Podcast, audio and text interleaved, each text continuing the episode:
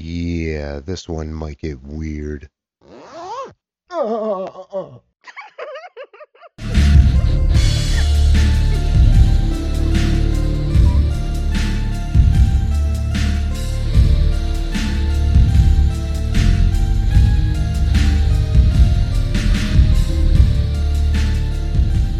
That's right, I'm back. Did you miss me? No! Oh, I missed you too. Uh, now, let, let me just get this out of the way. Um, I, I'm sorry. It's been a while for me. Um, th- this'll probably be a quickier quickie than usual. Uh, I, it won't always be like this. I swear, it won't. Just, just, just stick with me. I, j- I just need some more practice, and and it, it, things will get better. All right. Um, so for episode three, I'm not going to get too detailed on these. Uh, one, one reason is because they are essentially all lumped together to begin with, but also I, I'm still learning the rules of the internet here. So to get into too much detail with these movies, who knows? There could be consequences. So until I figure out for sure what we can and can't say, uh, I'm going to keep this kind of uh, toned down, I guess. But to give a little backstory, uh, after thirty-five plus years of watching horror movies, you, you tend to get a little desensitized to certain things. So I'd say for at least the past decade, I, I would randomly look up and try to find more, more of the extreme movies to watch, just because it's nice to know, you know, you could feel again.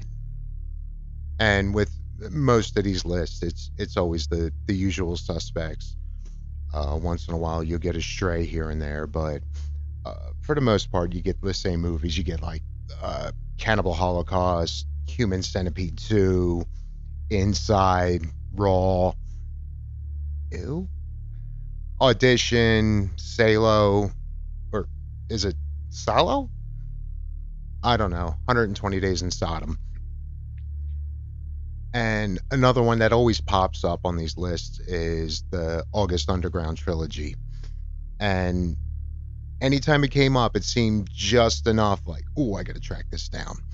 And I didn't realize how difficult it was to find these movies. Yeah, just everywhere I look, I end up either with dead links or clickbait or something like that. So they came up again in something I was listening to, and it kind of gave me that itch again to try and track them down, because now at this point it was just a matter of principle. So one of the pages I follow online, uh, I put out a cry for help and also asked if anybody knew where I could find the movie. I immediately got a message from this guy, Patrick. Uh, I'm not going to give away his full name because he probably wants nothing to do with this.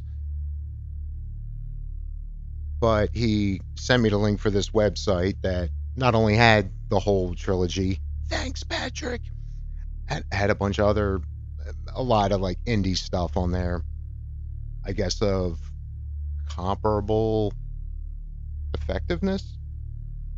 So I finally did get to watch these movies. And I'm not sure if that's a good thing or a bad thing, but I saw them. Now, this site, I don't know if this is some, you know, if they want to be publicized or anything like that. I'm guessing it's, they probably rely more on word of mouth, so I'm not going to announce it on here. If there is anybody that's interested in watching this trilogy or anything else kind of in the same ballpark, you could track me down on our Facebook page at Cryptic Souls Horror Podcast, or we also have a group page on there, uh, which is just at Cryptic Souls. Hit me up on there and I'll share the dirty little secret. So with that, um, let's do this. Warning, warning, graphic content ahead.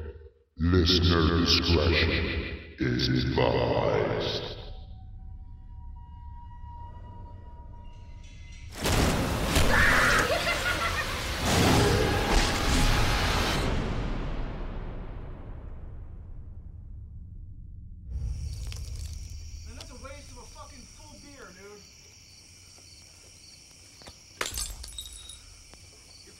up. Ah, fuck. That's all. Come on, I got something.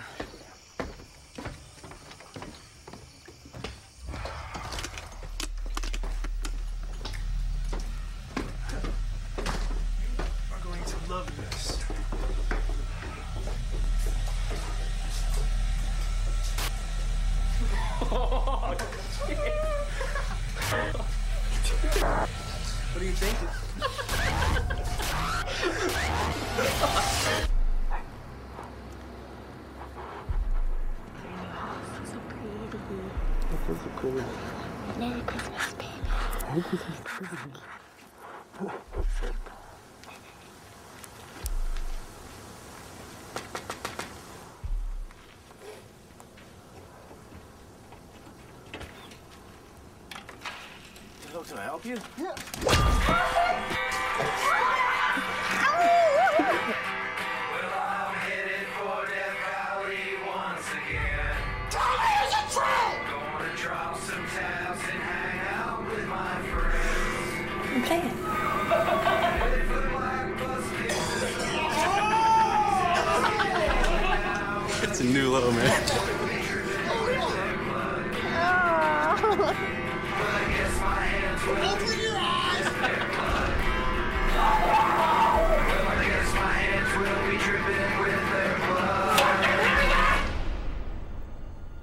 two thousand one's August Underground, two thousand three's August Underground Mortem, and two thousand seven's August Underground Penance. Starting off with the first one, it was directed by Fred Vogel, written by Fred Vogel and Alan Peters, who also played the main characters of Peter Mountain and the cameraman, respectively. The movie was made for about two grand. From the sounds of it, the bulk of the budget went towards picking up a nice lens for the camera, which, if you see the degraded quality of the movie, uh, does seem kind of laughable. I'm sure they would even agree to that. Also, there was a scene in the convenience store where they had a bit of a mishap to where they ended up having to shell out to the owner, I think it was like six hundred bucks, to repair a piece of glass. Other than that, I have no idea what or if they paid the cast or crew. Could have been more of a passion project for everyone, but I'm just going to guess the rest of the money went into making the blood, and holy shit was there blood in this movie. And here it turns out that Fred Vogel went to the Savini Effects School, eventually became an instructor there, and also became friends with Tom Savini, so... I guess learning from one of the best definitely helps out here. I have heard other people talk about this movie, and uh, specifically about the effects, and have trashed it, saying it's some of the worst stuff they've seen as far as quality, and I disagree. I, I, I think they look pretty amazing. Now, I'm sure given it that V H S grainy quality definitely helped out with it, but whatever it was, it worked for me. Apparently, the, the whole genesis of this movie was, originally Vogel was going to do a zombie movie, but then when he realized what it would cost to effectively do it in his vision, he said it was going to be like in the millions. So he decided to do a serial killer movie. And having been well-read in some of the big serial killers, you know, he was just into that kind of thing, but then also felt that there was a softness to these guys. And I don't know if it says more about me, but I, I, I could agree to some extent. But the one thing that really pushed him over the edge was watching Henry, Portrait of a Serial Killer. I could see why one would be inspired by that. From a filmmaker perspective, not, no, don't do what he did. So he just kind of wanted to take what you know, what he knew about serial killers, and then also from Henry, and just crank it to eleven. Like, he didn't want to humanize these characters at all. They were just these sadistic psychopaths, and just felt nothing about it. Well, there might have been a little bit of anger in this, but... And the fact that Peter Mountain, like, well, Fred Vogel does have this boyish quality about his appearance and all, And I've heard some people say that as like a negative, like, oh, he doesn't look like a killer, but that's what makes it more effective. He just looked like an average person who's just fucked in the head. So this movie doesn't have a story to it, which seems to piss a lot of people off, and I don't quite get that. I mean, I do understand that movies are supposed to have some form of narrative to them, but I always believe that if, if anything were to get any kind of exemption from that, it would be found footage. I mean, you go to everybody's go-to when it comes to this, uh, the, the Blair Witch. I mean, that, if you really look at it, there wasn't a story in that either. That was just the raw footage of what was intended to be a documentary. And even in that, if the characters, you know, succeeded in what they were doing, the story was going to come through the editing of the whole thing. It's not like they were just going to release what came out. And in that, I mean, it was just them in the woods doing their thing. And I'm not knocking that. But I'm saying if you really think about it, there really isn't like an actual story to that. You're just witnessing a moment in time for these people. And in the case of August Underground, it's it's just, I, I don't want to say taking it a step further. Well, in some cases they are. But um, in this case, this was just home video of two lunatics, you know, uh, that, I mean, ha- at least half of the movie is them just doing things. Like, they go to Roadside America and check that out. They they take a tour at a slaughterhouse. At one point, they're hanging out at a cemetery. They go to a tattoo shop. You know, again, it's just random home video. But in this case, they, they weave in shots of them in their basement with people they've abducted and torturing and uh, nakedly abusing people, and that's it. This, this, you know, in, in the case of this movie, this wasn't intended for mass consumption. This was just for their own pleasure, I, I guess, for lack of a better word. So, yeah, the, the whole idea that there was no story to this, I thought, if anything, ma- gave it a more realistic feel to it. And you gotta be honest with yourself. If if you're watching this movie, you're not into it to see the story. You're not into it for any kind of character arc or anything like that. You were watching this for the same reason I did. Just to see something fucked up on screen. The other thing I really liked about this was the intended marketing campaign. Apparently what Fred was going to do was just blow out a bunch of V H S copies of this movie and just leave them in random cities or whatever throughout the country. I, I maybe I'm just making this up, but I, I thought he even said, like, in front of, like, government buildings and things, like, in or near mailboxes. Uh, for it to legitimately be found. Like, he wasn't going to push, like, ooh, check out this movie. And even to this day, he even says, like, you know, he doesn't really want to, like, promote the movie. It's it's out there. It's been out there for over twenty years. And if you heard about this, like, he wants people to to track it down, to really put forth some effort to watch this movie. And I, I, I kind of respect that. But I guess before he was able to engage on this plan, uh, what was that thing? Somewhere, uh, there was some event. I don't know if anybody remembers it. It was uh, like in like early to mid-September uh, back in two thousand one. Some some quite horrible things happened. And yeah, I guess it wouldn't have been a good idea to leave these tapes around for people to find. You know, the the world was a little on edge at that point, and so he made the right choice in not moving on that idea. So that's pretty much it for that one. Uh, the second one, it's more of the same. The biggest difference would be, in this one, there were five or six writers, and by writing, it came down to them hanging out and saying, what would be the most horrific thing you could do to another human being? And then they set it up and shot these things. So if you watch the first one and you were even close to being like bothered by it, do not watch Mortem. Because if August Underground is taking actual serial killers or serial killer movies and cranking that to eleven, this is taking August Underground and cranking it to fifteen. They really pushed the limits. Uh, Fred Vogel himself has even said, looking back, mm, I don't think I could ever do something like that again. That was that was a bit rough. Uh, the, the other difference in this is, uh, aside of Peter, you also have Maggot and his sister Krusty. And Krusty is Peter's girlfriend. And I think the only reason they bring up the the the sibling relations is because, well, it makes some of their dynamic a little more weird.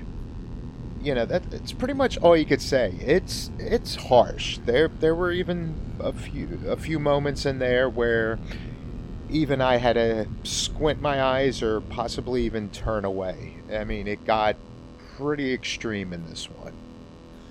It, it it was it was it was a rough one. All three times I watched it. Uh, so yeah, with the third one, uh, Penance. This one is again more of the same thing.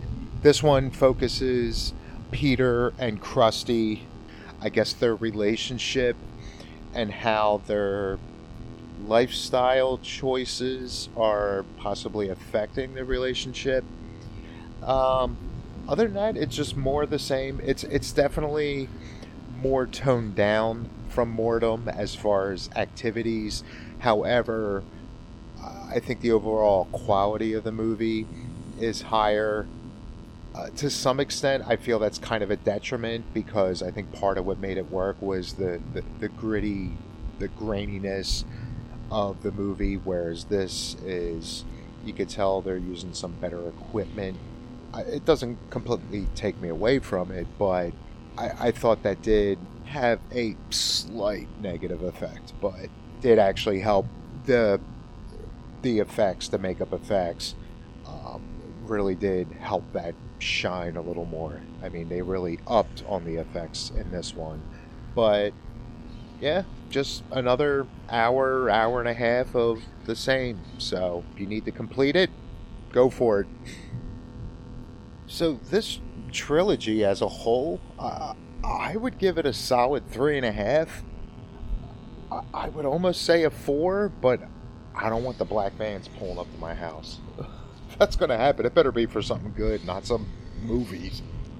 Um, but yeah, I really like them. It's not saying I condone the activities that take place in this, or or any of them. It's, yeah, they do horrible shit in these movies, but guess what? It's a horror movie.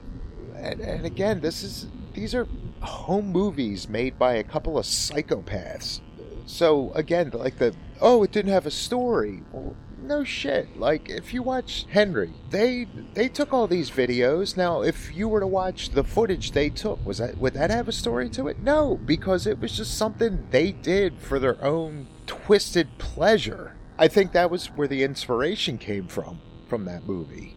You know, the, the effects. A lot of people trash it. I thought it worked. The, everyone's saying the acting was horrible. Well, again, go back and watch your home movies. Tell me how amazing that acting is. Uh, and I could just be the dummy here, but like watching this, I believe that they were unhinged. You know, to each their own. Everybody's got their own taste. Everybody's got their own limits.